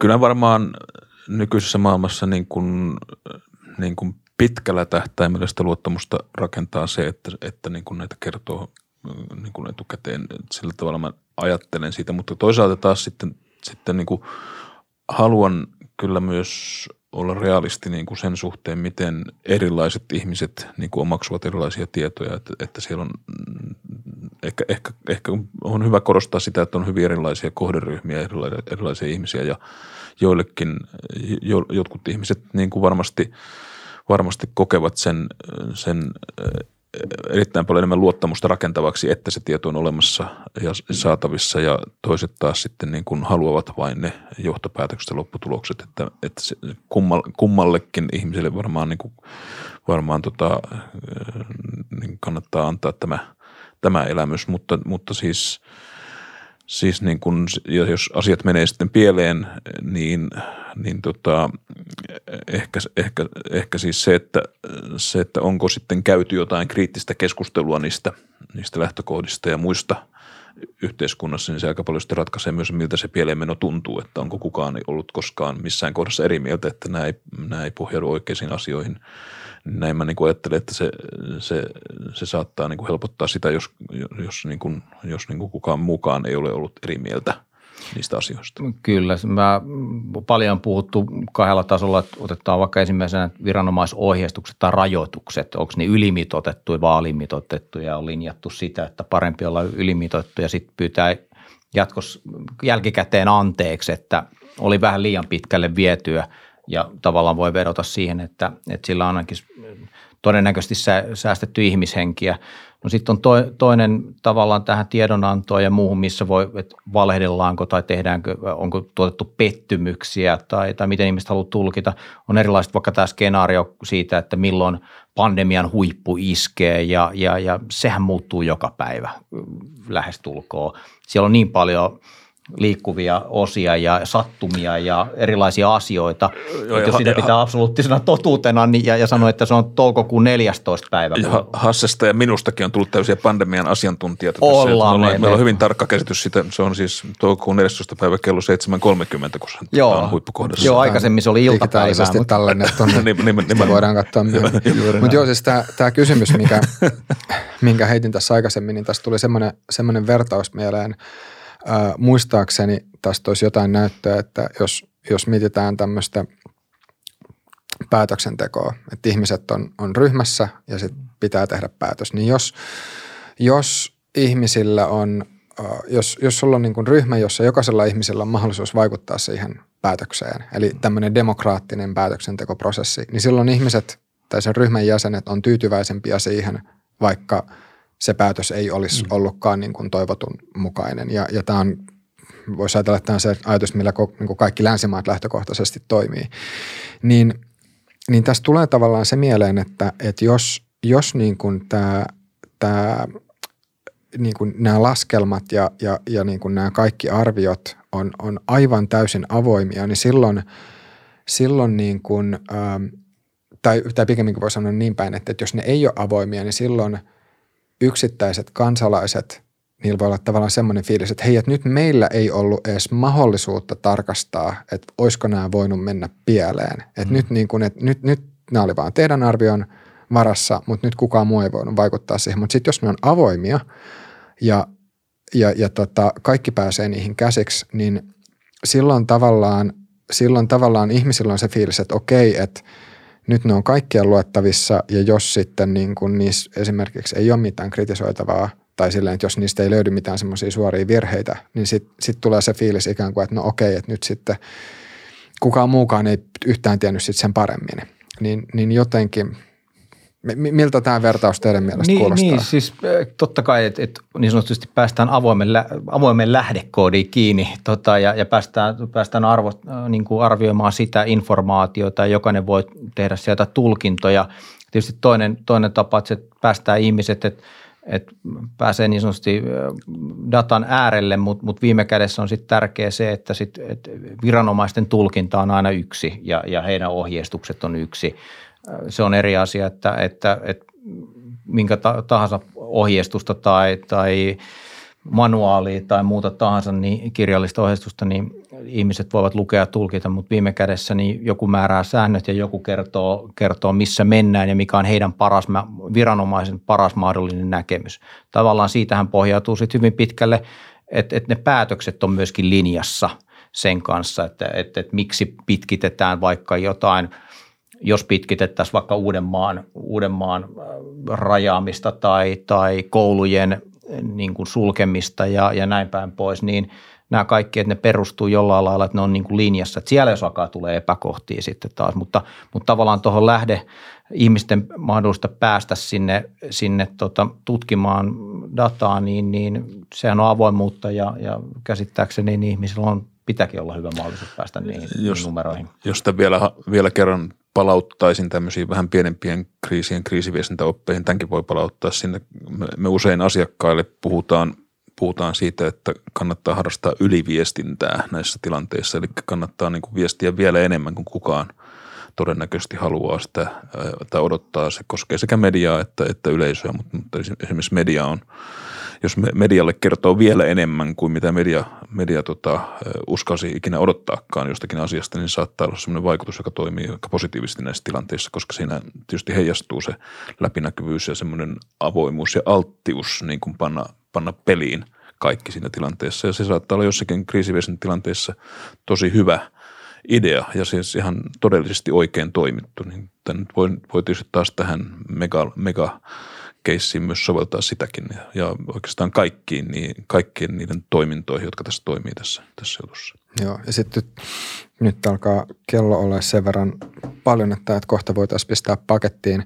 Ö, mutta yksi, yksi juttu, mikä tulee just mieleen niin kuin viestinnällisestä näkökulmasta ja voi sanoa, että tämä nyt ehkä liittyy median toimintaan ja tämä on myös asia, mikä ei pelkästään nyt liity tähän koron, koronaviruskriisiin, vaan tämä on niin kuin läsnä aina, aina ja kaikkialla. Mutta jos tarkastelee niin kun eri ö, viestiöiden intressejä tai insentiivejä ja sit, niin kuin, että mitkä on niitä asioita, mitkä palvelee näitä, niin, näitä intressejä, niin poliitikoille – No okei, se voi tietysti lisätä, että nyt tässä koronaviruskriisin tapauksessa niin kyllä nyt kuvittelisin, että kaikilla, kaikilla eri tahoilla on se lähtökohta, että nyt pyritään jollain tavalla selviämään tästä kriisistä mahdollisimman pienin vahingoin. Jotenkin mun mielestä sitä voi, niin kuin, semmoisen hyvän tahtoisen oletuksen tässä voi tehdä. Mutta se, että kuitenkin jos, jos mietitään vaikka poliitikkojen intressejä ja median intressejä ja asiantuntijoiden intressejä, niin ne on jossain määrin erilaisia. Eli, eli tämmöiset asiantuntijat ja, ja sitten taas niin kuin, äm, julkiset organisaatiot, tämmöiset asiantuntijainstituutiot, niin, niin tota, tämmöiset vaikka esimerkiksi terveysviranomaiset, niin niiden intresseissä on saada tämä faktatieto mahdollisimman hyvin saataville. No sitten taas poliitikkojen intresseissä on kuitenkin myös omien äänien voi, no en tiedä voiko sanoa kalastaminen, mutta et, et oman, oman kannatuksen ylläpitäminen, mm. jotta päästäisiin sitten taas seuraavissa vaaleissa yhtä lailla läpi. Ja sitten taas kun tarkastellaan mediaa, niin median intresseissä on saada sitten taas lukijoita. Mm. Mm. Ja sitten kun tässä on kolme tämmöistä eri tahoa ja nämä kaikki vaikuttaa yhtä aikaa ja sitten näitä, näitä tavallaan niin kuin, ää, nämä on tässä niin kuin jatkuvasti päällekkäin, niin mun mielestä sekin niin kuin – jollain tavalla tämän asian hahmottaminen myös ehkä voi auttaa sit niin kuin yksittäistä ihmistä jotenkin vähän niin kuin suodattamaan tai tarkastelemaan sitä viestiä, mitä kulloinkin on saatavilla. Miten kuulostaako tämä teidän mielestä järkevältä? Kyllä, se kuulostaa tietysti sitten niin kuin oikeastaan, kun sanotaan sana media, niin se kannattaa vielä pilkkoa Silläkin on hyvin erilaisia intressejä. Että, Ky- tuota, kyllä, siitä voisi olla, se olisi ihan toisen podcastin joo, jo, jo, jo aihe. Voi, että voi tota... Mä voin luvata, että mä kutsun teidät seuraavaan podcastiin, kun tästä kriisistä ollaan päästy. Joo, mutta Siihen tota, ei tunti riitä. Mutta, mutta että, koska mediassa on niin tietysti tietysti niin kuin on erilaisilla bisneslogikalla toimivia toimijoita, mutta siis periaatteessa, ja sitten vielä toinen reunahuomautus on tärkeää, että siis poliitikkojen toiminta toimii niin kuin mediassa, siis media on se poliitikkojen ympäristötoimija nykymaailmassa, että siinä on vielä semmoinen tärkeä linkki, mutta periaatteessa toi pitää paikkansa. Kyllä, kyllä siellä keskeiset poliitikot ajattelevat varmasti omaa tulevaisuuttaan, vaikka emme usko, että Suomessa nyt tässä kriisin keskellä sitä nyt ihan ensimmäisenä välttämättä ajattele, kun herää, mutta että toisaalta myös tämmöinen kriisitilanne – vahvistaa niiden asemaa, jotka ovat vallassa ja varsinkin jos ne eivät mokaa kovin pahasti, että tota, niin kuin nyt Suomen hallitus ei varmasti ole sitä tehnyt sillä tavalla, sillä tavalla että se, se tuo jo automaattisesti semmoista niin kuin jatkuvuutta siihen poliittiseen uraan. Sitten tota, viranomaisilla on, viranomaisilla on nämä omat, omat tota, tavoitteensa ja, ja sitten niin kuin se, sitten tota, vielä siitä puuttuu ehkä tuosta kokonaisuudesta mm, sosiaalisen median vaikutus sitten, jossa siis niin kuin ihmisten niin kuin suora vaikuttaminen ehkä toteutuu sitten kaikkein selkeimmin, ja jota sitten kaikki nämä eri tahot eri tavalla seuraavat poliitikot ja media ja sitten tietysti jossain määrin myös viranomaiset, mitä siellä tapahtuu. Että siinä, se on ehkä se uusi piirre verrattuna aikaisempiin en tiedä, miten, miten meillä olisi talvisodassa käynyt, jos sosiaalinen media olisi ollut siihen aikaan olemassa. Ja tota, on, ole, olemassa. Sehän oli olemassa. Huutoäänestys. Sehän, sehän, sehän, oli, sehän oli olemassa joo, niin kuin nuotiossa, niin kuin, me, siis metsässä nuotion ympärillä, mutta tota, sitä ei ollut ihan digitaalisessa muodossa, että, että en tiedä minkä, minkälainen lopputulos olisi ollut siihen aikaan, mutta että se, se tä, tästä nelikentästä se niin kuin muodostuu.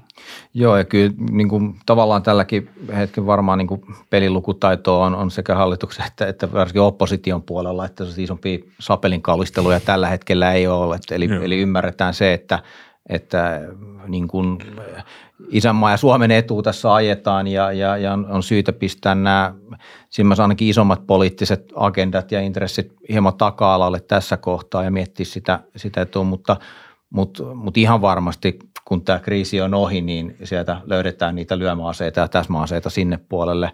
Mediakenttä, mediakenttä toimii kanssa, totta kai poliitikot, media, Marri toikin toi esiin, on niin kuin hyvin vahva synergia siellä, siellä toimimassa, mutta, mutta sitten mediaryhmien eroinen sielläkin on, on ehkä siellä vielä näkyy räikeimmin se tota, määrätynlainen kalastelu. Ja, Niin, ja, jos, ja, ja, jos, jos mm. satut kustantamaan semmoista lehteä, joka pitää joka ikinen päivä myydä Niin. niin. irtonumeroina, Mm. mm. niin, niin sun, sun niin kuin päätökset on mediassa hyvin toisenlaisia kuin jos sä olet vaikkapa Yleisradion tota, toimittaja tai Kyllä. Yleisradion radion uutisista vastaavat, hen, vastaava henkilö. Siis se on niin kuin realiteetti ja, ja siitä sitten seuraa sellaisia asioita muun muassa, että nämä yksilötarinat, tämmöiset niin kuin julkisuuden henkilöt. Nyt meillä on kerrottu, että Martti Ahtisaari on saanut tartun, korona, koronavirustartunnan. Se on aika iso, iso juttu sinänsä ja maailmalla kerrotaan, että Prince Charlesilla on tota, koronatartunta. Se kertoo niin kuin siitä, että mikä sitten kiinnostaa ihmisiä sitten myös toisella tavalla näissä, niin on nämä, nämä yksilötarinat.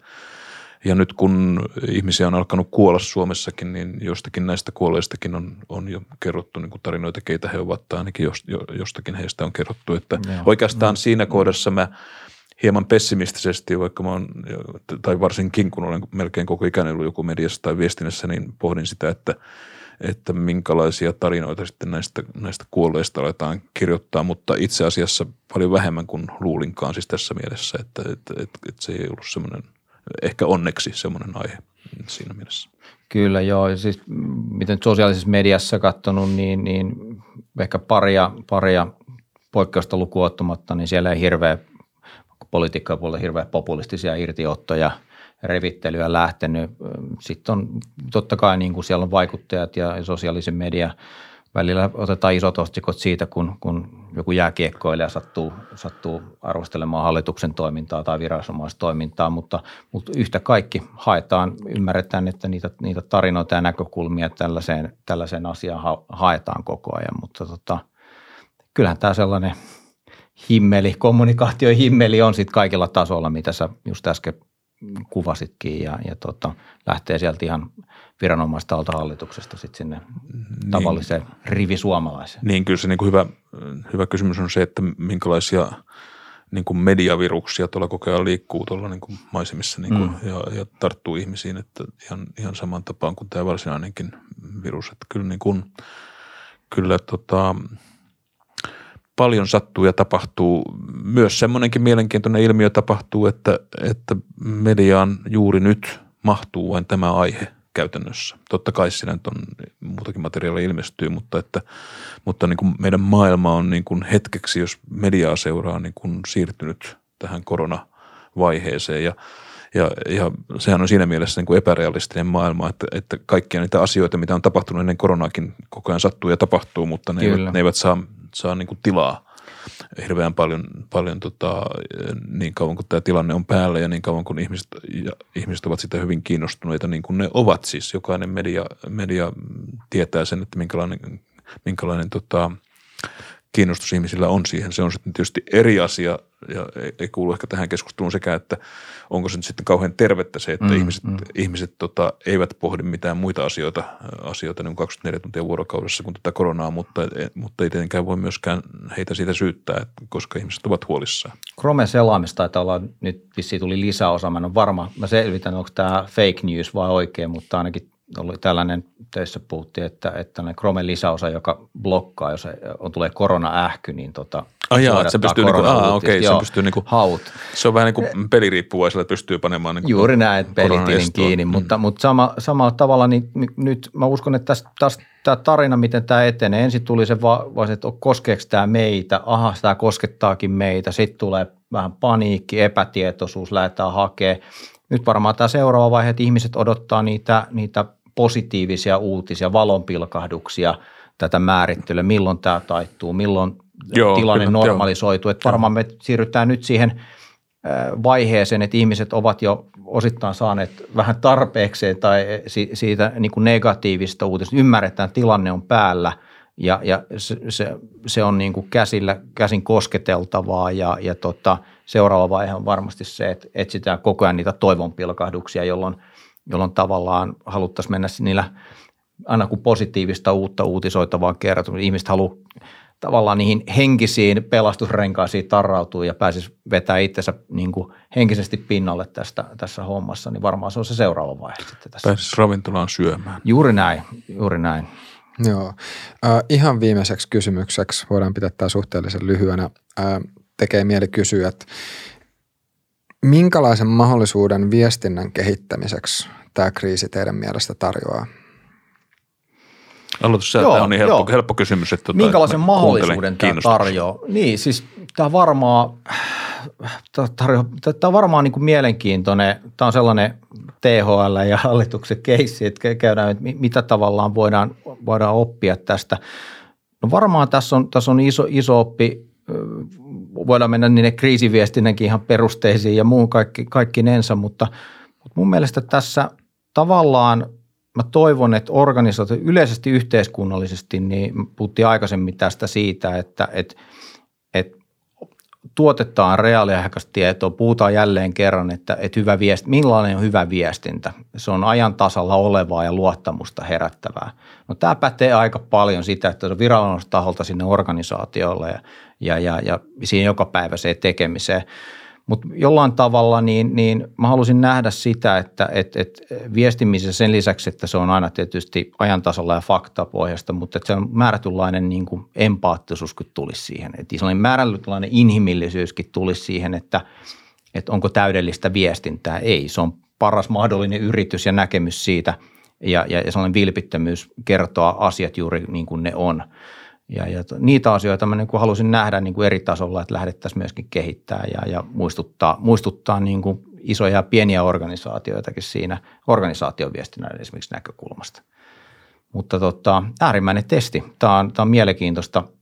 Yksi varmaan sellainen to, toinen, toinen tota, näkemys on tällaisesta viestintäkeisistä, että aika poikkeuksellinen, kun puhutaan siitä, että ei ole sitä selkeää horisontissa olevaa kiintopistettä ja, ja puhuttiin siitä – jatkuvasti muuttuvasta skenaariosta, miten me voidaan toimia tällaisessa tilanteessa jatkossa ja, ja, ja, ja tota, kun, kun skenaario muuttuu, niin miten viranomaisyhteistyö toimii, miten se, miten se toimii sitten viestinnässä niin kuin kaikilla tasoilla, niin, niin se oppi, varmaan se isommat opit tulee, kun tämä kokonaistilanne on niin kuin, pöly on laskeutunut, on analyysin paikka sitten, että miten meni, mutta nämä on, nämä on nyt ehkä sellaiset ensimmäiset spontaanimmat jutut, mitä mulle tulee mieleen tästä.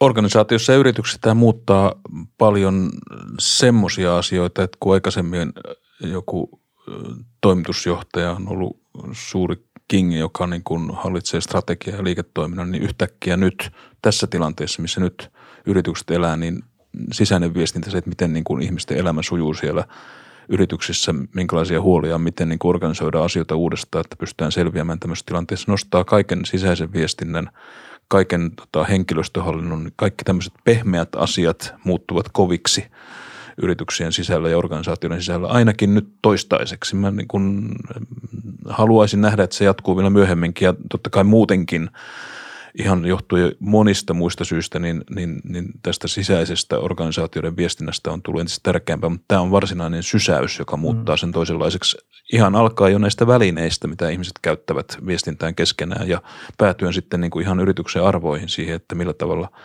tai organisaation arvoa, millä tavalla ne välittää työntekijöistä ja, ja millä tavalla siellä sitten luodaan sitä läpinäkyvyyttä. Siinä on pitkä matka kuljettavaksi, ei se ole mikä, se, ei siinä niin kuin olla vielä kauhean pitkällä esimerkiksi suomalaisessa organisaatiossa. Tämä niin kuin räjäyttää sen puolen.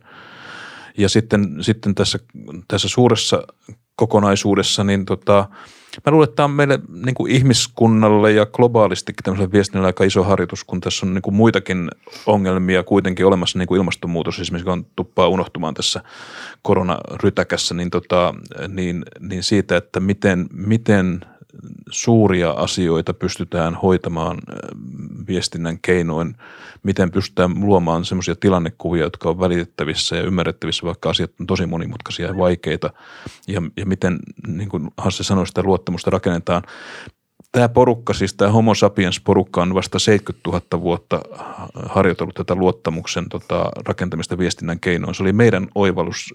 Tuo Neandertalin ihminen ei tajunnut sitä hommaa ja me Homo sapiensit tajuttiin, että, että luottamus on niin kuin viestinnän ytimessä. Ja, yhteistyö. Ja, yhte, yhteistyö, jolla sieltä saatiin rakennettua laivoja mm. ja metsättyä isoja eläimiä ja muuta semmoista. Niin tota, ja, ja sitten lopulta oltiinkin Temptation Islandilla, niin, tota, mm. niin, niin, niin, niin sivilisaatio huippuna. Niin nyt tässä tilanteessa sitten ollaan taas taas perusasioiden äärellä siis kokonaisena ihmiskuntana tämän viestinnän kanssa. Ja, ja, ja siis suuri osa tästä kaikesta, mikä nyt on nähty, on ollut viestintää ja, Ja, ja mä todella toivon, että se jättää niin kuin syvät jäljet siihen, miten, miten, se, miten se kehittyy tästä eteenpäin.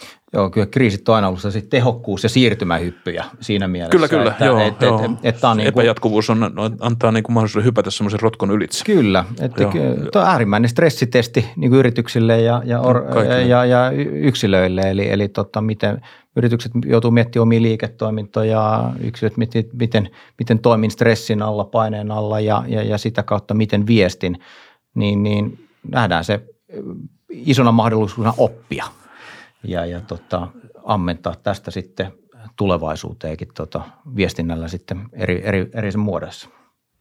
Hyvä. Hei, Tämä oli aivan erinomainen.